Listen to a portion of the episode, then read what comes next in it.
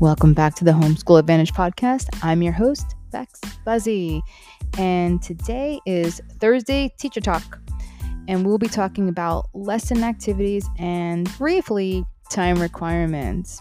To recap, we've been going over learning objectives.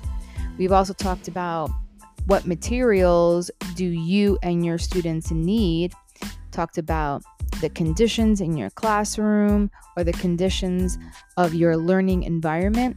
We have talked about hooks, attention grabbers, and setting the stage. And now we are at lesson activities and time requirements. Super excited to be able to get into this with you. So go grab your coffee, go grab your tea, and a pen and paper because you're not going to want to miss what I have to say. Let's get into the podcast. Today's lesson is on lesson activities and time requirement. I'm hoping to help you with your lesson plans. The difference here is that in the classroom setting, I have to think about the amount of time I have to teach this one subject or topic. So, as a classroom teacher, I have to focus on time activities. You, however, you don't. You can go on trips and work with or without resources. So, here's really where we're going to see a huge dichotomy. And I hope that right here I can show you how what you do will hands down trump the potential I have. But it is my experience that I want to share with you so that you can use this freedom of yours and run and feel very accomplished. So, with our lesson plans, we're going to talk about strategies, methods, and techniques. Now, side note, even though you really don't have a time requirement issue, you don't want to beat a dead horse because there are concepts that you're trying to teach your students. And when you belabor on a spot, you really can drag it out right? And then not then it's not fun anymore. I know with my students i can get so deep into things that you know my students are like uh, miss buzzy are we going to be moving on? Like we kind of we've we've gone through this already. And in my mind i'm thinking i just want to make sure you know this because this is super important. And i also look at it as an opportunity for them to learn how to research and go deep right so let's talk about methods here. I, I, I also want to talk about the first time I, I wrote a lesson plan really quick. Um, how confused I felt. I was just so out of my element.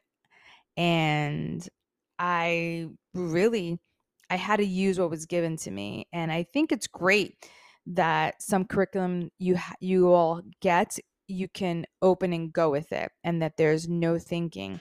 But there is going to come a time where you're going to want to put your own flair into your lessons and you mm-hmm. should. In the beginning it's really cool to have someone walk you through step by step but when looking at your overall lesson you're eventually going to want to put your own style into it.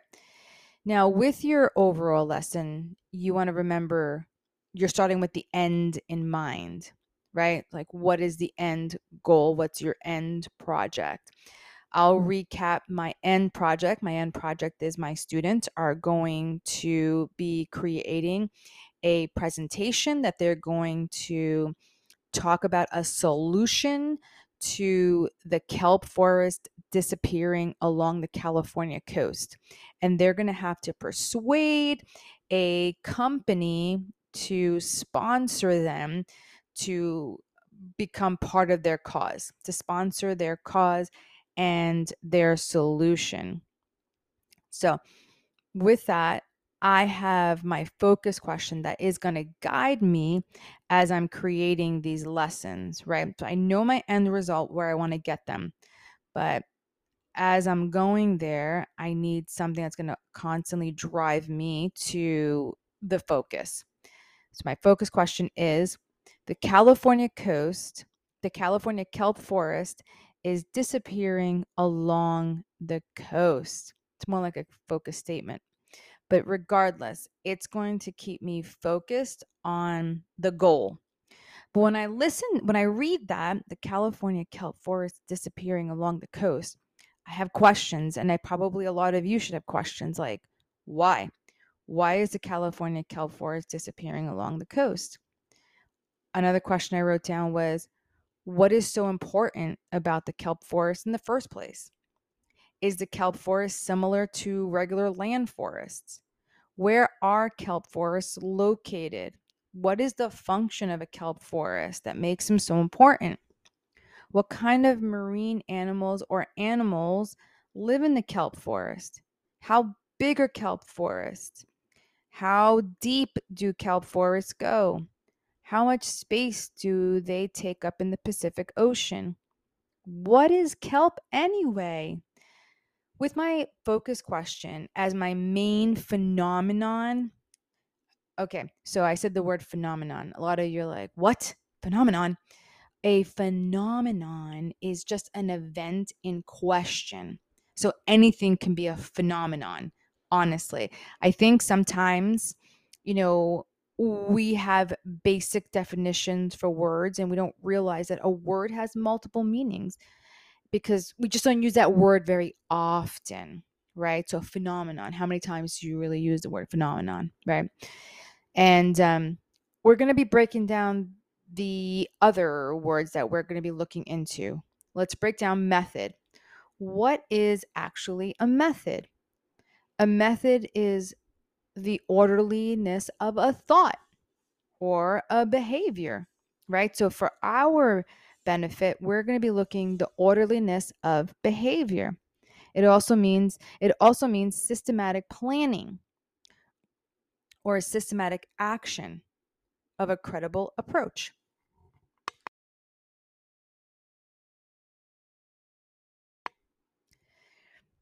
The next word we're looking at is strategies what does strategies really mean? Like we can think of them, we're like we know how to use them in sentences every now and then. But when we're asked the definition of something, sometimes we're like, oh, I, I guess I really don't know what the meaning is. Strategy, a plan of action, right? A plan of action to achieve a major or an overall aim. Then we have the word technique technique. Oh, and by the way, strategies a lot of times have not been proven. They're not has not always been proven. So strategies we try them out here and there to see do they work? Right? Is this plan of action going to work? Now, a technique, a technique is a way of carrying out a particular task within my plan of action, right? So within my plan of action, I'm going to have techniques that I go along the way. And this is proven and is efficient in time and resources. Okay. So with that, we have our three words methods, strategies, and techniques. Now, before I learned all this stuff, I really was kind of grasping at straws and kind of just doing whatever the book told me. And I began to learn more and more the different ways that we can teach, right? There is a teacher centered way of teaching. You can, you know, when the teacher decides the work, the teacher decides what is learned. That's really what, you know, traditional school is. And really not even so much because it's like it's like the teacher doesn't doesn't decide what they're going to teach. They're given a book and someone else decides what they're teaching. But that's basically already decided, right? And I think that's why it's so cool that you guys have this freedom. And I can understand that the freedom kind of makes it a little bit scary and it makes you feel like, oh my God, what, what am I going to do? You know, and it's not that serious. You know, just pick something that that's sciencey if you're going for science, something that's math related if it's math, whatever subject you're doing, just pick one thing and then just keep go with it and see where it takes you. You're learning the subject, so it's fine. Then we have student student centered, right? Where the student decides work and the student decides what is learned. And to a point I agree with that, but at the same time they're the learners, right? So there has to be a place where they're learning. Now I could I can totally get behind where a kid's like, I like guitars. That's what I like. When then the parent says, okay, if you like guitars, let's find out everything about guitars. Let's find out the history of guitars. Let's find out how they're made. Let's find out the, you know, the physics behind the strings. Let's find out. You see what I'm going at? So you can it can be both and that's where in both together you both decide the work and you decide what is learned and i and i absolutely i love that because that really is where learning happens where the where your child is actually going to be able to see you struggle with things and try and figure things out and that's the beauty of everything when your kid is watching you overcome and strategize they're learning how to do this as well that's what makes homeschooling so powerful. And that's where they're going to learn that social emotional learning. Social emotional learning like comes wrapped up in the education system of homeschooling. So it's not like we have to go and do some extra subject. It actually is wrapped up within it because they're watching you and they're learning from you how to um how to, you know, work things out, how not to get stressed out because you're also doing that at the same time. So it's super powerful, super powerful. Now there are different ways of, you know, creating lessons, right? You can create lessons that are called inquiry based, right? You have inquiry based lessons, you have lecture based lessons, project based lessons, discussion based lessons, experimental, problem solving. You can have simulations, you can have acting, experiential. There's a lot of different things that you can do in a lesson. And you don't only have to do one in in one lesson. You can actually do a couple of these, right? Like you can do to start off with an inquiry based you could have them inquire on something then you can give a short lecture right? And then you can have them do a problem solving and then they could have a discussion after. So you've just hit different four different types of you know learning uh, methods right? So let's just look at the first one inquiry based. What does inquiry based do i love quotes. So I have a quote from Benjamin Franklin that I felt really fit inquiry based learning. He said, Tell me and I forget. Teach me and I remember. Involve me and I learn. Love it. Inquiry based learning. So, inquiry based learning is a lot of reflection. They do a lot of wonder. They ask questions. They do investigations. They record discover, that does a lot of thinking, creating. They try things out and then they discuss it, right? That's a really, those are method, different ways to use inquiry based learning. Now, lecture based learning. Lecture based learning is verbal, right? Example is Khan Academy. Khan Academy is a lecture based type of learning. If you don't know Khan Academy and you sometimes need descriptions and explanations, I would totally go on Khan Academy and you can um, go on to YouTube and type in Khan Academy and oh, they're awesome. So then there's also projector. Use a projector to put things on the on your on the board. Um, there's also practice questions that are considered lecture based. TED Talks. I love TED Talks, by the way. I think TED Talks are awesome because they're short and they give you a lot of information. Also, writing surfaces, uh, exercise drills, visual displays, these are all considered a type of lecture based uh, learning. Then there's project based. Love project based. Me, I'm a big project person. Projects they they produce products, right? They're authentic because the kid has to create it themselves. Uh, it could be a presentation. They could use a projector, and there's usually focus as a focus question based on it. So they can keep they can keep that um, at the forefront. There are driving questions, which those questions that I pulled out from my focus question were considered driving questions, right? Then there's reflections and revisions. Um, there's a learner centered collaboration inquiry. There's a lot that goes into project based, and sometimes you'll see that they overlap with other other types of learning. So I want to say this other quote. It's by Norton Juster. It says, It's not just learning that's important, it's learning what to do with what you learn and learning why you learn things that matters. Love it. Love that. Oh my gosh, fantastic. Then there's discussion based discussion based learning. So discussion based learning is exactly what you think, right? And here are some different things you can use in discussion based learning. You can use the Socratic seminar method.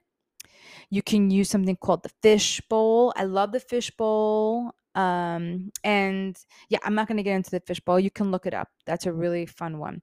Then there's think, pair, share. You think about it, you pair up, and then you share it with your next person. Then you have the hot seat. A lot of times, hot seat, we even use that in masterminds, right? When you have entrepreneurs that come together and they have like these masterminds that come together and then they have this one person go in the hot seat and they discuss what they're going through and then people are listening that's the hot seat philosophical chairs kind of like like um you know uh, musical chairs right philosophical chairs. We have affinity mapping which is fantastic. Pinwheel discussion i love pinwheel discussion. Gallery walks absolutely love gallery walks where the kids have all of their stuff all over the wall and we walk around we do a discussion based about that. And basic conversations conversations you have stations with questions where they have to have a conversation fantastic these are really fun ways of you know doing discussion based learning. And then, you know, you have your debates, right? Your actual debates where that's a lot of fun too. Then there's experimental. Experimental is the basics of the scientific method, right? We observe, we question, we research, we predict, we test with an experiment, we record our results, we analyze our data, and then we draw conclusions. Here's a really cool um, quote all experiments are learning experiences, even when they don't go as planned, by Paige Hudson. Super cool. I really like that. Then we have our other learning. We have problem solving. Again, now you're probably going to hear a lot of the other ones that I've talked about. They're going to start getting recycled. You'll you'll be hearing that because there's just about so much you can really do. So here's a problem solving. So problem solving is where you're looking up answers, you are doing research, you're doing investigations, you're doing discoveries and you know these are ways that you can problem solve things. You can draw conclusions, you ask more questions, you do more research, right? Then there is the traditional learning, right? So, traditional learning is told what we need to know, we memorize it, we the problems assigned to illustrate how to use it, right? Then the problem based learning is problem assigned. So problem based learning is a little bit backwards, right? So let's go backward. It's problem assigned is first.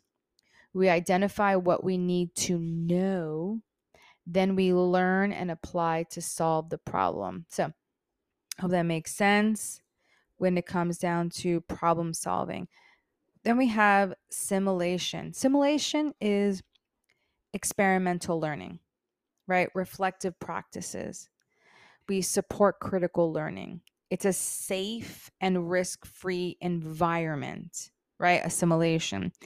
A child can go and go underwater in a tank and never have to experience all the things that go with having your body to adapt to underwater um, uh, submarines So it's safe, risk-free environment. It's also deliberate, it's repeated and you can practice it over and over again. It's practical application of knowledge uh, and it's a comprehensive experience, right? Here's another quote Simulation is a popular training tool because it reduces the learning time and allows students to learn independently. A lot of our military do simulations when it comes down to like flying and different types of techniques and, and strategies that they're using in in war. So then there's also acting or drama based pedagogy, right? So drama based or acting, I absolutely love this part. So it, it enacts struggles and empathy, right? Also, debate controversies. It solves problems as a character versus making it personal, right? We safely explore historical events by acting them out. Deeper examinations of situations. Let me go back to safely explore historical events. So there's like um, on the East Coast, they have reenactments of like, you know, um, different wars that were going on. And because there's no ammunition and things like that. They're just reenacting. They're able to really explore historical events and get into their minds without actually being in danger, like re- recreation of different scenarios. Also, another quote. This quote says, I believe we owe our young education, our young an education that captures the Exhilarating Drama of Science. That's by Brian Greene. Then we have our last one experiential, experiential learning. So, experiential learning is when our kids are able to start making decisions. They're deciding, they're reflecting, they're imagining, they are thinking, analyzing, acting, balancing, initiating, experiencing. This is a learning process by which knowledge is created through the transformation of experience. That's by David A. Kolb. Probably butchered his last name, but that's what it is. That's who he is. And, you know, all these different ways of learning. And I know it's a lot of information coming at you and you can what's really great about podcasts is you can stop them and you can re-listen to them again. And you can do a, a, deeper dive on your own and explore each one of these and see which one works for you and your family's lifestyle and your and your child's learning experiences. And now when it comes down to timing like i said i have taken sometimes way too long in different lessons where my students had to tell me it's time to move on miss buzzy. And because you know timing is just like a shot in the dark. You know i found that a good framework for being able to identify how long an assignment should take is for me to do the experiment first or the activity. Then i kind of multiply the time uh, by four. If they're younger i'll multiply it a little bit more right? And and if they're older i multiply it by like two or three. So like if it takes me 60 minutes to do something, I'll multiply it by four, which means I might it might take four days with my students.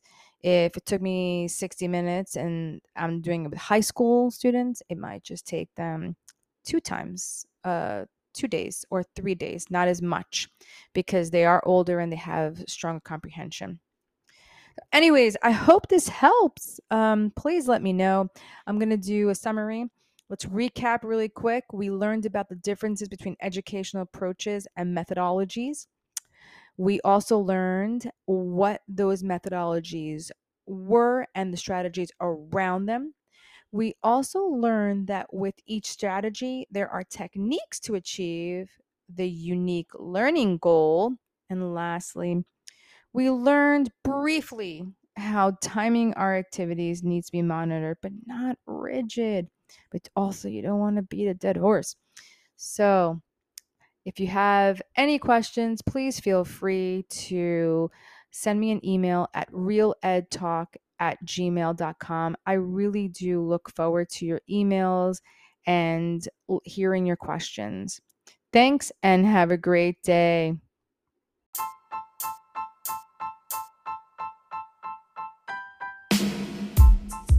If you love the conversations we're having here on the Homeschool Advantage podcast, follow or subscribe our podcast to stay in the loop and never miss this amazing content.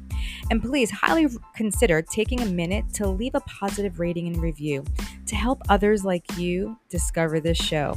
See you next time.